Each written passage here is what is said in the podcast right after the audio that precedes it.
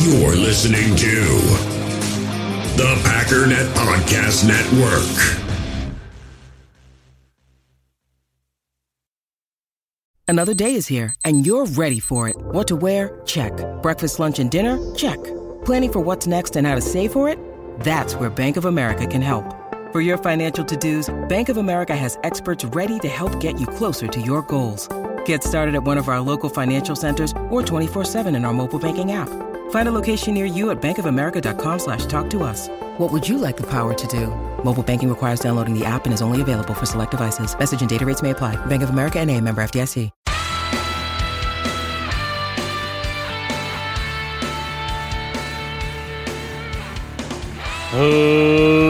Ladies and gentlemen, welcome once again to the Packernet Podcast. I am your host and resident panelist, as always, Ryan Schlipp. Check us out online, packernet.com. Find me on Twitter, pack underscore daddy. Well, today is quite a day, and I cannot for the life of me figure out if it's a good day or a bad day or what or what.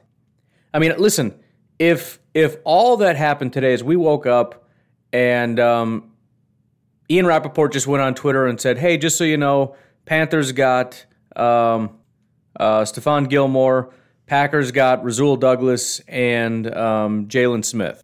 I think most of Packer fans have been like, "Dude, that's crazy! Packers are definitely going all in. They went out for that." You know, I mean, there's not that many guys out there. Somebody gets dumped, and they're the one of the teams that goes and gets the job done. And we got a backup corner, and you know he's not super special, but he's probably an upgrade over King, maybe an upgrade over Stokes. We still don't know exactly what he is. What a great day! But that's not what happened today, and that's not what's happening right now. Which is why, prior to this, I was listening to some uh, Barry White, a little bit of John Legend. Um, I don't know, Spotify put it together for me, but it, it it felt right. I got some tea. I haven't had tea in a long time, but we got this little water dispenser that's got like the hot, cold, medium thing. I don't know. You just push a button, I guess. And it's some piping hot stuff. And I'm like, you know what? I'm doing tea because I need to calm down anyways because everybody, for some reason, and I'm not sure what that reason is, but for some reason everybody's real mad. And I can't uh, can't quite figure it out.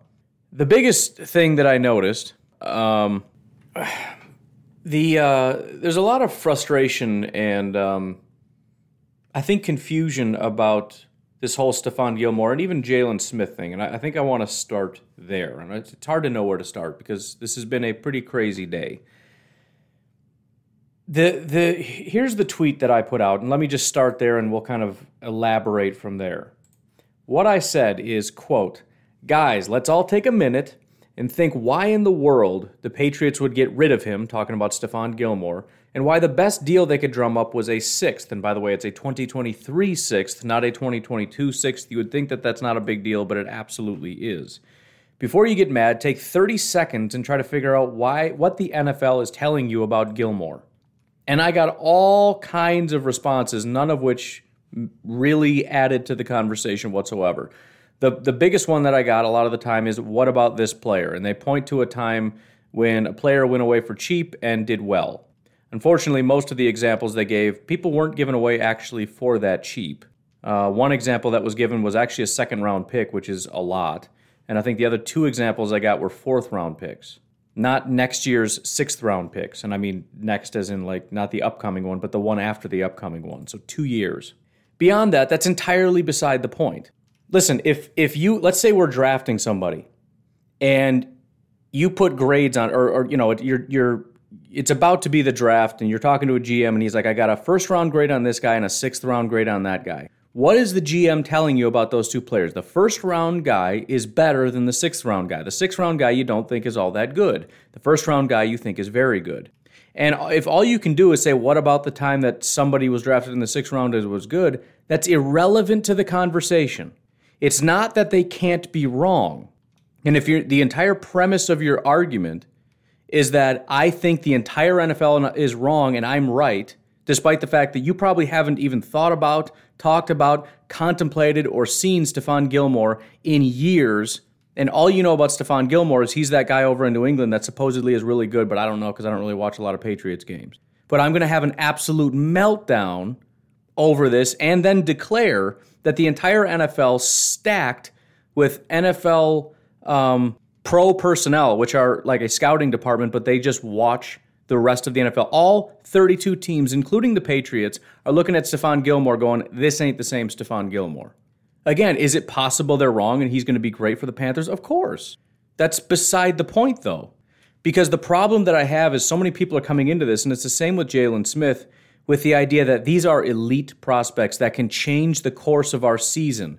And it would be irresponsible not to do it because we win a Super Bowl with them, we don't win a Super Bowl without them. And that is such an absolutely absurd position. Neither of these two players, I'm very sorry to burst your bubble, neither of these two players are are massively important in terms of winning a Super Bowl. And I, and I went over this point um, last year when everybody was mad about um, Jordan Love as though he's the reason that we didn't win a Super Bowl. And it's like if you if you because you know let's say Denzel Mims is the big example. We could have gotten Mims. Oh, okay. Mims was a decent wide receiver, I guess. But we have Aaron Rodgers, Davante Adams, Aaron Jones, Jamaal Williams, best offensive line in football, uh, Allen Lazard, blah blah blah, MVS, I guess for whatever that's worth. Kenny Clark, to, uh, probably the best at the time safety duo, number one corner. We have all this, but can't win. But if we had Denzel Mims, then we win. You know, just the absurdity of it. Now I understand with with the corner thing, the the, the need, and this is this is another tact somebody took. Well, it's an it's an upgrade, and we need the position. That's fine, but you don't need Stephon Gilmore, do you? Again, people like to use certain things and just throw it out there and hope that it derails you. But if that's your argument, then why Stephon Gilmore? Because we already we just got a guy, so you should be happy, right? Rasul Douglas, boom, nailed it. You just wanted a guy, and we got one, so you're happy now, right? No, you're not. You just felt like saying that because you wanted to win an argument. But it's not even about that. The point is, again, you think Stephon Gilmore is an elite player, and what I'm trying to tell you is that he's not. Or at the very least, he hasn't been.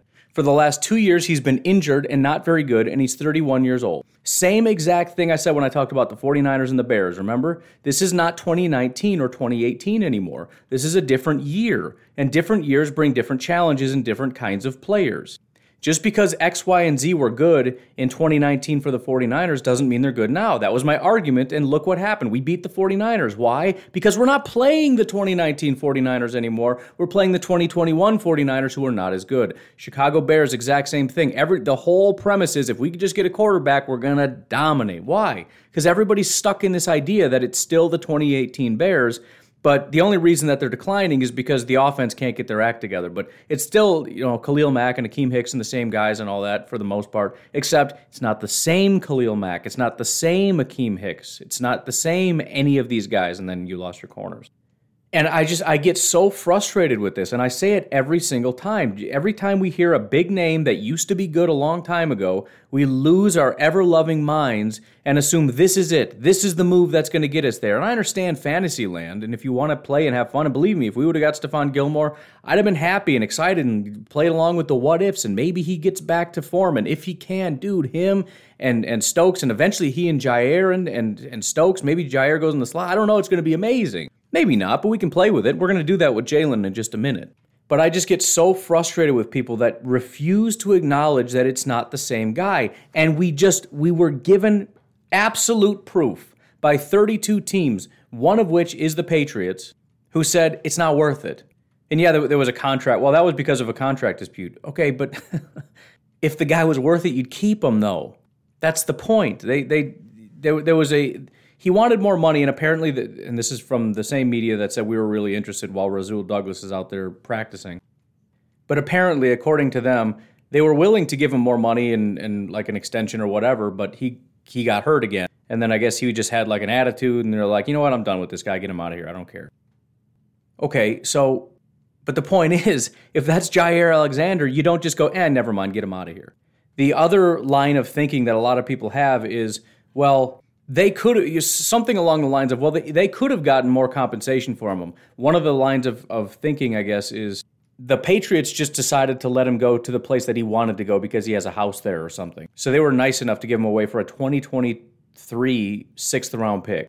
I'm sorry but if there's first second or third round picks in the upcoming draft that are on the table right now the patriots would have done it. They wouldn't have been like nah we're just going to send him to carolina the point is, it is a reflection of his value. That's that's not disputable. Well, if he'd have gone to the open market, he would have made a lot more. So why didn't he go to the open market? Because they found a deal. And what was that deal? A sixth round pick in two years. Why didn't somebody offer a fifth in two years? Or a sixth this year? Or a seventh this year, which is probably worth more. I don't really know how that all that conversion works. That's all it takes. Nobody wanted to do it. And remember, the Patriots also could just say, nah, we're keeping him. He didn't force his way off the team. The Patriots are like, I don't really care, just get rid of him. It is a reflection of his value. And again, they can be wrong, right? I mean, look at uh, David Bakhtiari, right? The entire NFL was wrong about David Bakhtiari, technically. The entire NFL was wrong about Tom Brady. Of course, there are outliers, but you're, you're, you're comparing your understanding of Stephon Gilmore which is just a name that I know is good because he was good two years ago, to 32 pro personnel staffs and have the arrogance to just stomp your feet all over Twitter, blasting every anybody and everybody that's like, I don't know, maybe he's not very good anymore. And and people lose their minds. Of course he's go calm down. Relax. He's not an elite football player. There's a chance he can rebound. There's a chance Rasul Douglas could be an elite player. By the way, in 2020, Rasul Douglas was like three spots below um, Stephon Gilmore as far as his grade. They both, I mean, I think it was like 62.2 compared to 62.8 were their PFF grades last year. Because, you know, Stephon Gilmore was not good last year. He was pretty good two years ago and was really good three years ago. But he was also hurt last year and he's hurt again this year. And he's 31 years old. And he's not even going to play until week seven, apparently, which also is going to hurt his value. So, yeah, I mean, maybe this turns into another TJ Watt situation where he ends up being elite and Packer fans for the rest of eternity will never shut up about it. Maybe. The only thing that annoys me is if he's bad, nobody's going to mention it ever again. It just goes away, and we just pretend that there's nothing to learn here. And the next time that we pass on somebody, we lose our minds again. The other hilarious thing is that then every single pack, well, not every single, but a large portion of Packers Twitter were stomping their feet around saying, This is the most Packers day ever. This is the worst day. I hate the Packers. They're horrible. They never do anything. They never care. They don't care about this team or this franchise. And they just they just want to lose all the time. And then the only other big name guy that just got cut that's just sitting out there, boom, the Packers pick him up. And then where did those people go? They vanished into thin air. One of them was texting me and I said, Are you happy now? He said, "Well, uh, I, I don't believe it until it's official." That was his that was his response for the day, which to some extent I understand because you never know. But the point is, certain people don't want to be happy. They definitely don't want to give the Packers any credit, or God forbid, have to admit maybe I was wrong. I thought he was really really good. Right? I mean, this, this is what a rational person says. He's really, really good and he's going to go for a lot of money. That's what I thought. He said he wanted 15 million bucks, and in my head, I said, I bet he's going to get it too. He didn't.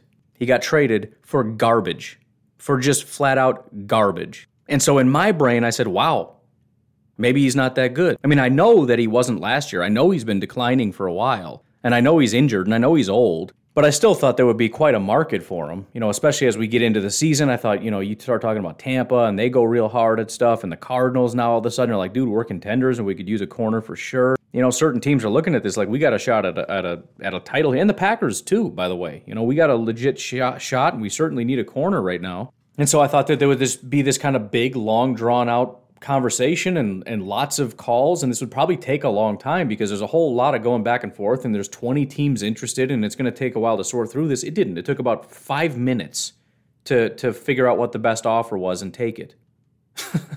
so again rationally, I just thought, guess I was wrong. There wasn't even that strong of a market.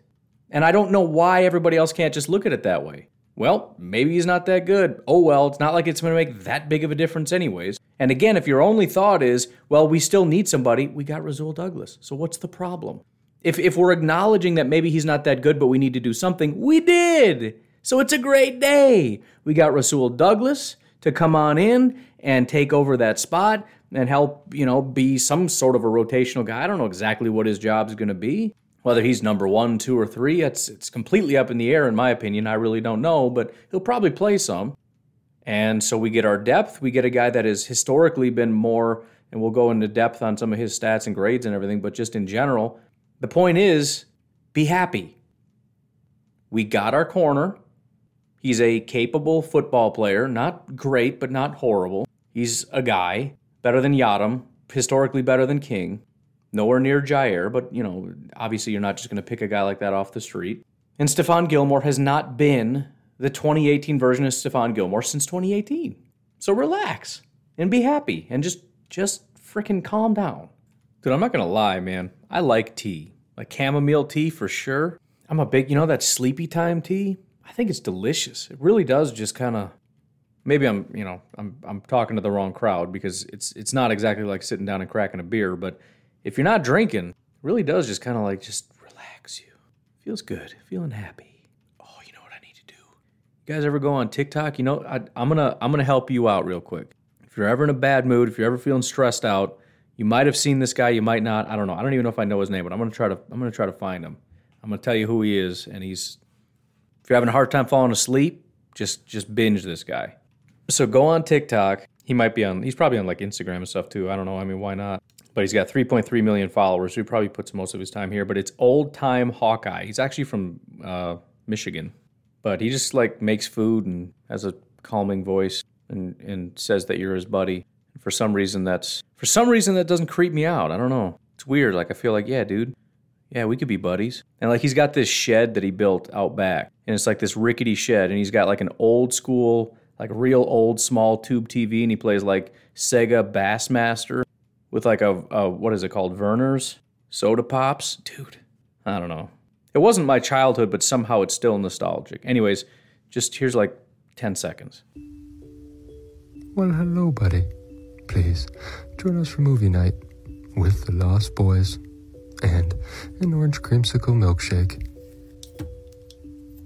a scoop vanilla and a scoop orange sherbet with about a cup of cold orange pop. That was probably more for me than anything because I needed to calm down. But um, he's also, by the way, a lot of thoughts going through my head. He's also a Lions fan, and I guess the Detroit Lions invited him out to the uh, the stadium and kind of like to hang out. It was it was actually a pretty cool video. By the way, also just dawned on me this is exactly the kind of guy I want to have on the podcast. Like I very rarely want guests, but I keep thinking like who would be the most random guest that I could have that kind of makes sense, but maybe it doesn't even need to. Like, and I know I would just lose all my listeners, but I somebody sent me a clip of uh, what's that guy's name? Uh, conspiracy theorist Jones. Anyways, whatever. What is his name? Alex Jones. I don't know why I thought it was like three names, but I was watching that clip, and the only thing I could think it wasn't even like the stuff he was saying. It was just like if I had him on the podcast, you know how funny it would be. Like I'd be asking him questions about the Packers, and he'd be talking about frogs and aliens. I just I don't know. I got a weird I got a weird thing. I'm a weird dude, man. I just I feel like that would be the greatest thing ever. Like really vibrant personalities or just unusual personalities that really don't care about the Packers. I don't know. I just I just want to do it. I want the guy from American Movie very badly. Actually, probably like at least two characters from that. I want Alex Jones, even though it's going to get me canceled and everyone's going to stop listening to me for giving him a platform. I want this guy, the ASMR Hello Buddy guy. Who else should I add to this list? I thought about trying to reach out to Joe Biden, but I figured that probably wouldn't probably wouldn't work. It'd be it'd be hilarious though. Everybody wants to get like a football player. I just I think that's I think it's always kind of dry and boring. You know what I mean? Like my job is to like kiss their butt and and like speak all reverentially and then they pretend to care about me and my podcast and it's just it's I don't know. I don't want to I don't want to do that. I wonder if Billy Idol would come on the show. I just I just googled him to make sure he didn't die. He was born on the same day as me. So we share a birthday. So I could I could open with that, be like, "Hey Billy, we have the same birthday. How about on our birthday?" Because I'm sure you're not doing anything. It's not like you're a famous rock star that probably has awesome birthday parties. Maybe we could like hang out together and do a podcast about the Packers. British rock star guy. Is anybody with me or no? All right, let's move on. If you do have ideas though, hit me with it because I uh, I need ideas, and I also need to. It's like it's like when I, when I complain about not winning the lottery. It's like, well, do you play the lottery? It's like, well, no, but still, like, why can't I ever win? Have you messaged any of these people? No, I haven't. I would start with Alex Jones because I feel like that would give me the best shot because he's like deplatformed, but it also I'd be too nervous to do it because I'd be like, that's I like my podcast and I don't want to. I'd get so much hate. Ah, oh, but part of me is drawn to that. Anyways, what's next? Why don't we start with Jaire? Um, not a ton to go off here. it's still an unknown. They're still kind of going through talking to the doctors. We don't have anything definitive yet. However, the kind of bad news is um, they did say if he needs surgery, he's he's done. At least I think that's what it, he's done, or he's probably done, one of the two. But let's just say if he needs surgery, they're they're going to shut him down for the year. So they're trying to obviously avoid that, but then you're also concerned. I mean, you got to remember, Jaire's young. We're just about to pay the guy. You're hoping that you get him for another what five, six years, whatever. You don't want to like permanently damage him for one year. I mean, I know some people are listening to like, yes, we do because this is our year, but um, you don't though. So I don't know. I guess we'll see. Bottom line is we didn't get anything definitive, but that was the one big takeaway. Um, it sounds like either he's going to kind of just play through it, or he's going to need surgery, in which case he is done. So um, kind of scary. And obviously, I mean, that was kind of my first thought when I heard about um, that we were interested in. I'm so tired of trying to think of these guys' names. Interested in Gilmore, and also when we already brought in Rasul Douglas they're at least gearing up for the very real possibility that he's not going to play. And of course that hurts. And I understand that's probably part of the the passion and the frustration because losing Jaire, a lot of people feel like that that dooms our season and I completely understand that. I don't I mean obviously we know that that's not entirely true, but it's it's scary. And so the the again, I'm I'm kind of reading your mind and maybe this isn't what you're thinking, but I'm trying to empathize to some degree the feeling is this is our one real shot to get a guy that can actually be considered a replacement for Jaire. And there may be some truth to that because, like I said yesterday, there's really nobody out there. And at least with Gilmore, there's the possibility that you could get an elite player. And I think that's fair because there really isn't anybody. I don't think Rasul Douglas has that possibility other than just some complete fluke, which does happen. You know, it's like his fifth year in the league. It's possible that change of scenery, new scheme, new DB coach, new defensive coordinator, that whole thing. Maybe he just blows up. It does happen, but it's extremely rare. But you never know. But again, from that standpoint, I can kind of understand it. The, again, my only frustration is the assumption that we know that he's the Stephon Gilmore, and it's. I just wish we could be a little bit more realistic and take a little bit of the edge off of the anger that's directed toward the Packers and everybody that disagrees just because we know. Because we don't. But Anyways, speaking of Mr. Rasul Douglas, you know what? Actually, we're 21 minutes in. Uh, why don't we take a break? We'll talk about. Um, we'll go in depth on on the three guys that we're talking about, and and just just to kind of put a final pin in uh, Gilmore, and it's it's you know it's not an official pin, but just to show you what it is that I'm talking about, and then we'll kind of go down the line. Also, we did some polls in Patreon. Been having a lot of fun with Patreon. Um, I want to do more with Patreon. I'm hoping people aren't getting annoyed with the constant messages. I'm I'm on the verge of canceling one myself because someone keeps sending stuff, but I think for the most part people are enjoying it. I'm trying to not be too intrusive and to make it kind of interactive with the polls and everything else. So I hope that you guys are enjoying that. And again, if you want to support the podcast, you can do so for as little as $1 per month. Patreon.com forward slash pack underscore daddy. There is a link in the description if you want to check that out. Otherwise, uh, we'll take a little break and we'll come right back. In the hobby, it's not easy being a fan of ripping packs or repacks. We get all hyped up thinking we're going to get some high value Jordan Love card, but with zero transparency on available cards and hit rates, it's all just a shot in the dark. Until now, introducing slab packs from arenaclub.com, the only repack that provides real value, a complete view on all possible cards, and clear hit rates for each one. Now, when I buy slab packs on Arena Club, it finally feels like I know what I'm getting. And honestly, the best thing for me and my son is the fact that we're kind of novices into this. When I walk into a card shop with my son and a card says it costs $40, kind of just taking his word for it that that's a good value. So I appreciate the transparency on grading, as well as just getting excited about seeing what you could potentially get. Right now, you can get 10% off your first purchase by going to arenaclub.com slash packdaddy. Wow, that's crazy offer. 10% off a $400 slab pack. That's 40 bucks right there. Anyways, that's arenaclub.com slash packdaddy for 10% off your first purchase. We all have smartphones, and we all know they're pretty amazing, but they also can be amazingly distracting, especially when we're around other people. So, US Cellular wants us to reset our relationship with our phones by putting down our phones for five. That's right, a company that sells phones wants us to put down our phones. And to see what we find, learn more at uscellular.com forward slash built for us. When you need mealtime inspiration, it's worth shopping Kroger, where you'll find over 30,000 mouthwatering choices that excite your inner foodie. And no matter what tasty choice you make, you'll enjoy our everyday low prices, plus extra ways to save, like digital coupons worth over $600 each week. You can also save up to $1 off per gallon at the pump with fuel points. More savings and more inspiring flavors make shopping Kroger worth it every time. Kroger, fresh for everyone. Fuel restrictions apply. With threats to our nation waiting around every corner, adaptability is more important than ever. When conditions change without notice, quick strategic thinking is crucial. And with obstacles consistently impending, determination is essential in overcoming them. It's this willingness, decisiveness, and resilience that sets Marines apart. With our fighting spirit, we don't just fight battles, we win them. Marines are the constant our nation counts on to fight the unknown. And through adaptable problem solving, we do just that. Learn more at marines.com. By the way, it wouldn't be a, a full day on the Packernet podcast if we didn't talk about Justin Fields. The Bears are officially moving forward with Justin Fields. Um, by the way, all jokes and bitterness aside, I think that's the right move. I think you just got to do it at this point. You know, it's it's he is the future. Obviously, Andy Dalton is not. Him coming out, playing, and winning the game even if it even, if it's not impressive even if you're the coach and you're a, a, complete nerd and you're looking at it like but he didn't his drop wasn't right and and the the the, the read was this and blah, blah, blah, blah, blah, blah. he came out he won he's the future. Just just let him play. Just let him play. You know teach him let him grow you know?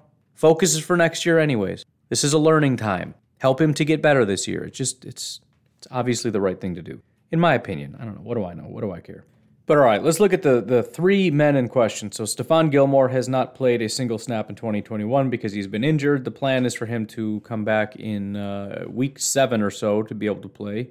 He also did not finish out last year. Uh, he played weeks one, two, three, four, six, seven. Five was probably a bye.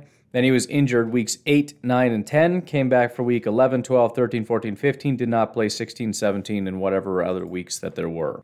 Now, if we look at his grades, um, he started off in Buffalo.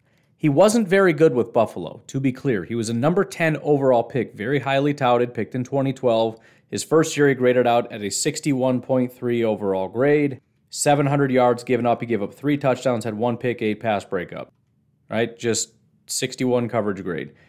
2013, he had a 56 coverage grade, 60 overall grade. Again, nothing super spectacular. Then he had a better year, 73 overall grade. Gave up five touchdowns, which is a lot, but he had three picks and two pass breakups. Next year, 71 overall grade. Again, he gave up kind of, eh, not too many yards, I guess, 666, which is up there, but not the worst. Again, gave up five touchdowns, which is a lot, had three picks and 14 pass breakups. So pretty good, nothing super elite. Week, or week 16, uh, year 2016, he regressed again. This is year five for Buffalo, 63 overall grade. Ultimately, Buffalo decided to let him go, and so he goes over to New England.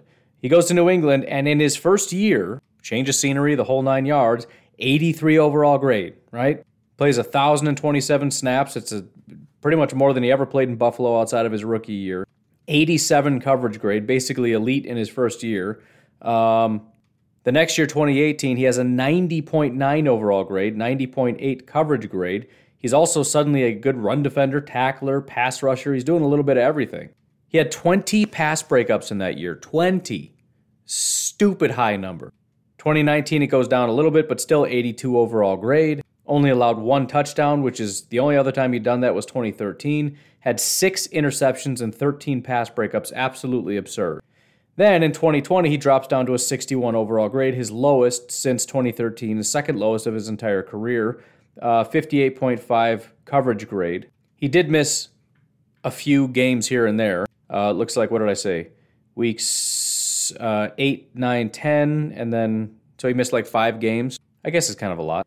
He allowed two touchdowns, had one pick, and two pass breakups. So, again, smaller sample size to some degree, but it's still a very low number. Um, for example, if you doubled his snaps, it would come to four touchdowns and two interceptions. That's more snaps than he played in 2019. But let's just say it's it's half, right? That's still not good numbers. It's it's high for touchdowns and it's low for interceptions.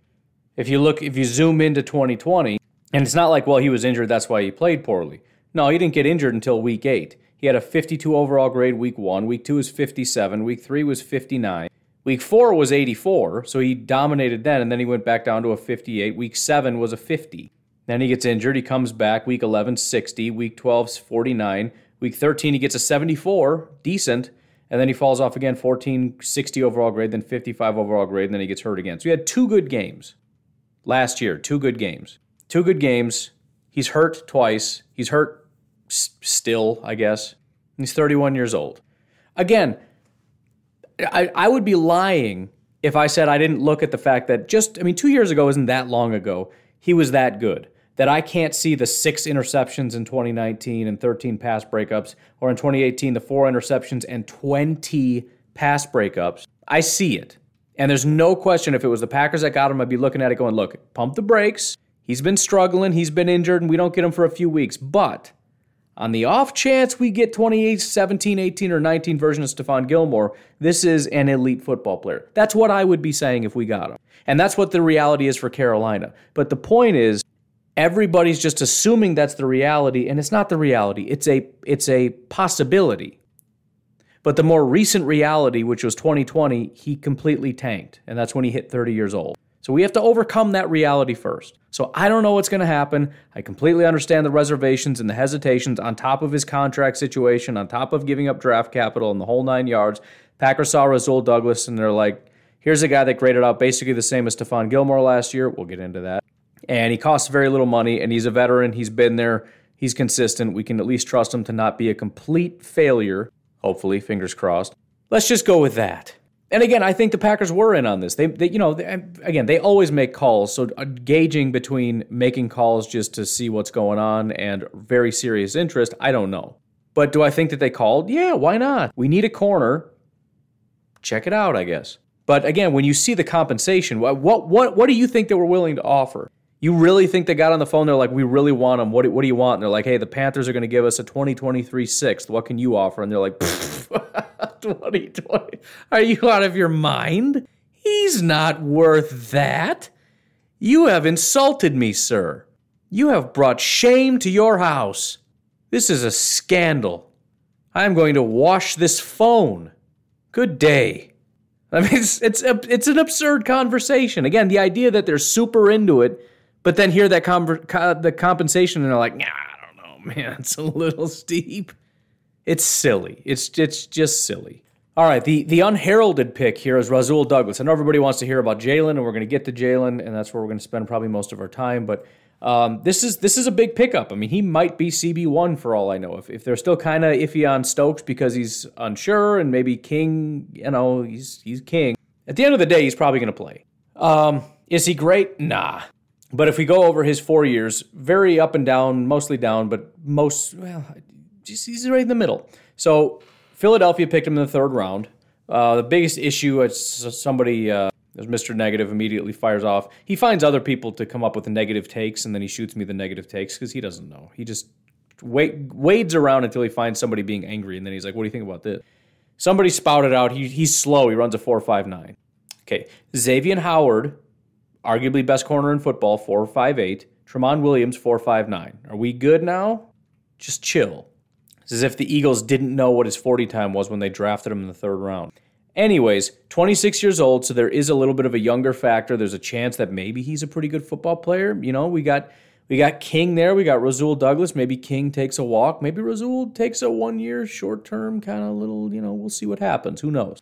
But, anyways, Philadelphia took him in 2017. 2017, 64 overall grade, very similar to what we said about Stephon Gilmore. Gave up uh, 436 yards, which is not very much. Um, did give up three touchdowns, two interceptions, seven pass breakups. So um, he's he's oddly consistent with these things. But that's what he did there. 2018, 72 overall grade. So that's actually quite good. So again, there's there's that level of potential. 666 yards. Um, three touchdowns, three interceptions, and a pass breakup. Again, three. So I, I just got to say this three touchdowns, three touchdowns, four touchdowns, four touchdowns. That's what he's given up in the four years. I'm 100% fine with any of that. I think the biggest difference is um, he doesn't give up a lot of yards. That's not a ton of touchdowns. He doesn't get a lot of interceptions. And the pass breakups have been getting better. But, anyways, we'll, we'll take it a step at a time. 2019 Philadelphia, he had a 52 overall grade. This was his big drop off. Um, he gave up 488 yards. Again, not very much, but he only played 583 snaps. So he's a rotational guy. You got to do the math in your own head. That is about half. So we're we're pushing pushing 800 yards on a full season. He also gave up four touchdowns, which again you could almost double that. He had zero interceptions, nine pass breakups. So you can kind of see why, although it's not horrible, it's like you know if you kind of squint your eyes and tilt your head, that kind of sucked. So they're like, all right, we're done with this guy. 2020, he goes to Carolina. Carolina actually gives him a decent opportunity. He plays 821 snaps. That's a full slate. He played, looks like from what I can see, the full year 1, 2, 3, 4, 5, 6, didn't play 7, 9, 10, 11, 12, 14, 15, 16, 17. So he missed one week in there somewhere. Tweaked something one week. No big deal. 60 overall grade, again, average, 60 coverage, 60 tackling, 60 run defense across the board. Gave up 616 yards, again, not super terrible, just kind of normal. Four touchdowns given up. I can live with that. Zero interceptions is the one thing that kind of sticks in your craw that you wish was a little bit better. You know, it's kind of like a pass rusher getting pressures but no sacks. He did have eight pass breakups, though. That's not bad. If we kind of zoom into 2020, here are his grades throughout the season 75, 62, 60, 61, 57, 78, 60, 27, 74, 66, 22, 68, 69, 66 in reality, there's two really bad games there. Every other game is fine. Every game, um, with the exception of Atlanta, where he had a 57, which is just barely below average, is either average or good. In those two really bad games that he had, uh, one against Tampa Bay, uh, 11 targets, six receptions, 93 yards, no touchdowns given up. Um, to be clear, we've seen both Jaire and Kevin King give up 100 yard games. So um, you don't ever want to see six receptions, 93 yards. He's obviously got got picked on in that game, but it happens. Against Denver with his 22 overall grade, four targets, four receptions, 83 yards, and two touchdowns. I mean, that's that's pretty vicious. that's that's that's bad a bit, but you know, again, whatever. The the encouraging thing here is if we look at Rasul Douglas and say, okay, he's going to have a couple bad games, but for the most part, he's going to be kind of steady Eddie. Um, he'll give up, let's see, what are his typical yardage? Maybe if you if you do an average, he gave up 44 yards a game, tolerable. About four targets, 44 yards, and he gave up uh, four touchdowns on the season. Again, no interceptions, which is annoying, but whatever. I mean, to be to be completely fair, Jaire is not exactly a ball hawk when it comes to interception. He had three last year, two the year before, and one the year before that. So I don't know. And really, looking at Joe Barry's defense, it's it's kind of just just don't get killed. I mean, everybody kind of just does good enough. Stokes isn't elite, but he does good enough. King, you know, same difference. Uh, the defensive linemen, you wish they were a little bit better, but they're not getting gashed in the run game. It's okay. So it's not flashy, but it's it's just a thing, and that's really all you can expect. And I just I just hope that what he's done in his career he can do here. If he can do better, even you know, even better. But I just expect sort of a steady Eddie. He's not going to be great. He's going to give up some receptions. It's going to be frustrating, but it shouldn't be too bad. All right, last but certainly not least is Mr. Jaylon Smith. Now, here's the situation with Jaylon. Very similar to Stephon Gilmore, people are way too high on Jaylon Smith. This is another guy who is a name that, for whatever reason, people associate with just being a super elite football player and um, are extremely high on, and just assume that he's just going to be this dominant guy that somehow got away from Dallas and we sweep, swept him up, and now it's just going to be great. That's not entirely the reality, but there is reason for optimism. I kind of put it out there on Twitter, but here, here's the situation. If we just look over his grades, and again, they're not terrible, but here's what they are since 2017. He was a second round pick uh, number 34 overall, so basically nearly a first round pick. I'm trying to remember if Jaylon Smith is the one I really like. I need to figure it out because he was my first, like my first ever draft crush, and I can't remember. There was like two linebackers in this class. I got to look it up. I got to look it up. 2016 draft class because I should be more excited if this is the guy because I wanted the Packers to get him so bad. Oh no, it was Myles Jack. This is the guy I didn't like, and I think he was hurt and and Dallas took him anyways. So Jaylon Smith is the one I wasn't super high on. Myles Jack, I think, is the one that I really liked. Anyways, his grades over the years 69, 84, 70, 54, and 69 and a half. Now, again, that's not terrible outside of 2020. And you can say that's very similar to Stephon Gilmore. Well, wait a minute, he had a bad year in there in 2020. Isn't that the same? Well, kind of, but he also played a little in 2021. It's not been bad. And he also kind of has been fairly consistent. There's so the difference is with Gilmore, you had a certain level of play with Buffalo, which was decent, kind of similar to what we see with Jaylon Smith here. Then he went to New England and blow up, blew up, and then completely fell off, and now we don't know what he is. With Jaylon, there's been like a let's call it a consistent 70, and then basically two outliers, really good in 2018, really bad in 2020. So very similar to uh, Stephon Gilmore, you can look at this and say there's a lot of potential here. And there really is a lot of reason to be excited, but there's also reason to temper your expectations. Again, he's not the savior. He's not this elite. Um, what you know, think of he's not Brian Urlacher or whoever your favorite linebacker was back in the day. He's not that guy. You're not that guy, pal. Trust me. You're not that guy. Here's here's the interesting thing though. So th- th- that's just sort of his general grades. Couple couple little tidbits and notes. Number one is the Joe Barry factor, which is kind of interesting because after week one, we're kind of looking at the Joe Barry factor being this thing where guys are trash and um, don't know how to coach defenses and should be fired. Um, but at this point, when you look at De'Vondre Campbell, and, and here's the thing, I think a lot of people are looking at it like, oh, so yeah, you said De'Vondre wasn't going to be good because he hasn't been good, but turns out he's pretty good. That's that's that's fine, but I don't know if that's the right take. Remember, remember this preseason when I talked about how we never had linebackers at the top. In fact, every single year, I just keep backtracking more and more. Prior to Mike Pettine, we had a couple linebackers, and they were doing just fine. Mike Pettine comes in, and every single year, our guys are at the bottom. And the guy that leaves, Blake Martinez, goes to the Giants and again is at the top. So we're kind of talking about scheme fit and system and all that stuff right? Different for different people in different places. But our guys were always, always, always at the bottom. And we always put the blame on the linebackers. And to some degree, maybe there's some truth to that. Doesn't really matter. The point is, he's gone now. New guy comes in. He's specifically a linebacker guy. He really cares about linebackers. He puts his linebackers in very good spots to succeed, possibly making it a little bit easier to be a good linebacker in this system compared to Mike Pettine's system, right?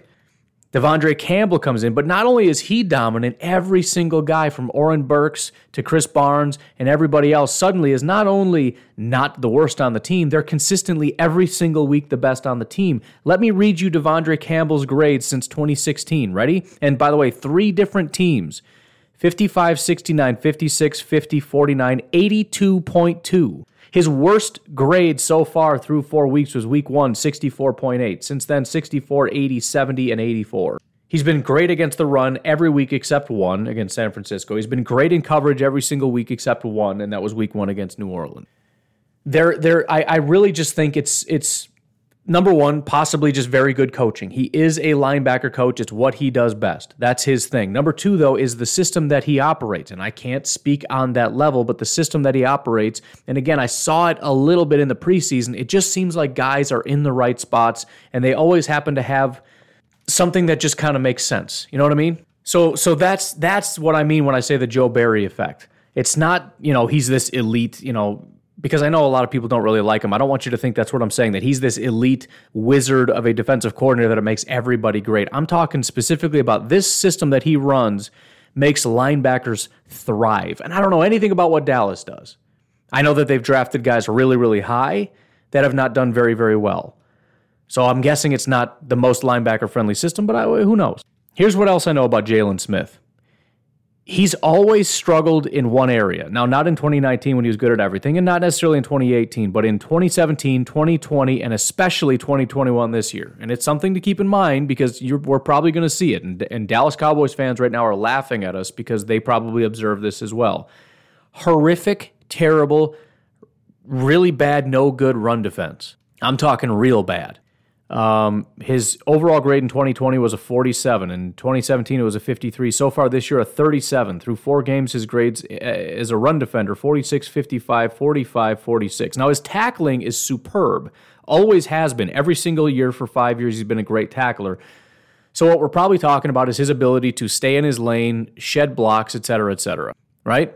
Here's the thing, though. I think what we're going to have our dueling linebackers, and and similar to our outside linebackers where we have rotation. I think there's going to be heavy rotation with the guys we have, and Jaylon Smith is going to be put in a position to succeed. Now, obviously, he's a linebacker. He's on the field. He's gonna have to play the run at some point, right? That's just the reality of life. But that's not going to be his main thing. Here are his main things. Number one, coverage. Here are his coverage grades through five years uh, 73, 80, 60, 64. So far this year, 82. As of right now, looking at coverage linebackers, De'Vondre Campbell is seventh, Jaylon Smith is third. We have two top 10 coverage linebackers in the NFL right now. By the way, just overall, Jaylon Smith is 15th.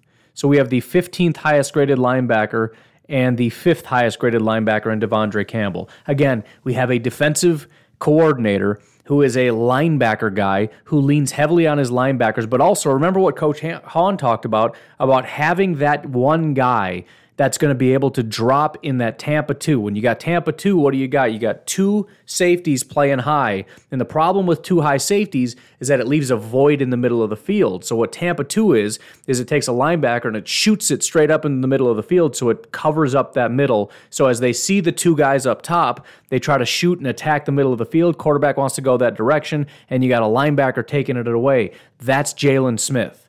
By the way, Jaylon Smith ran a 4.44. That is blazing fast for a linebacker. Dude can move.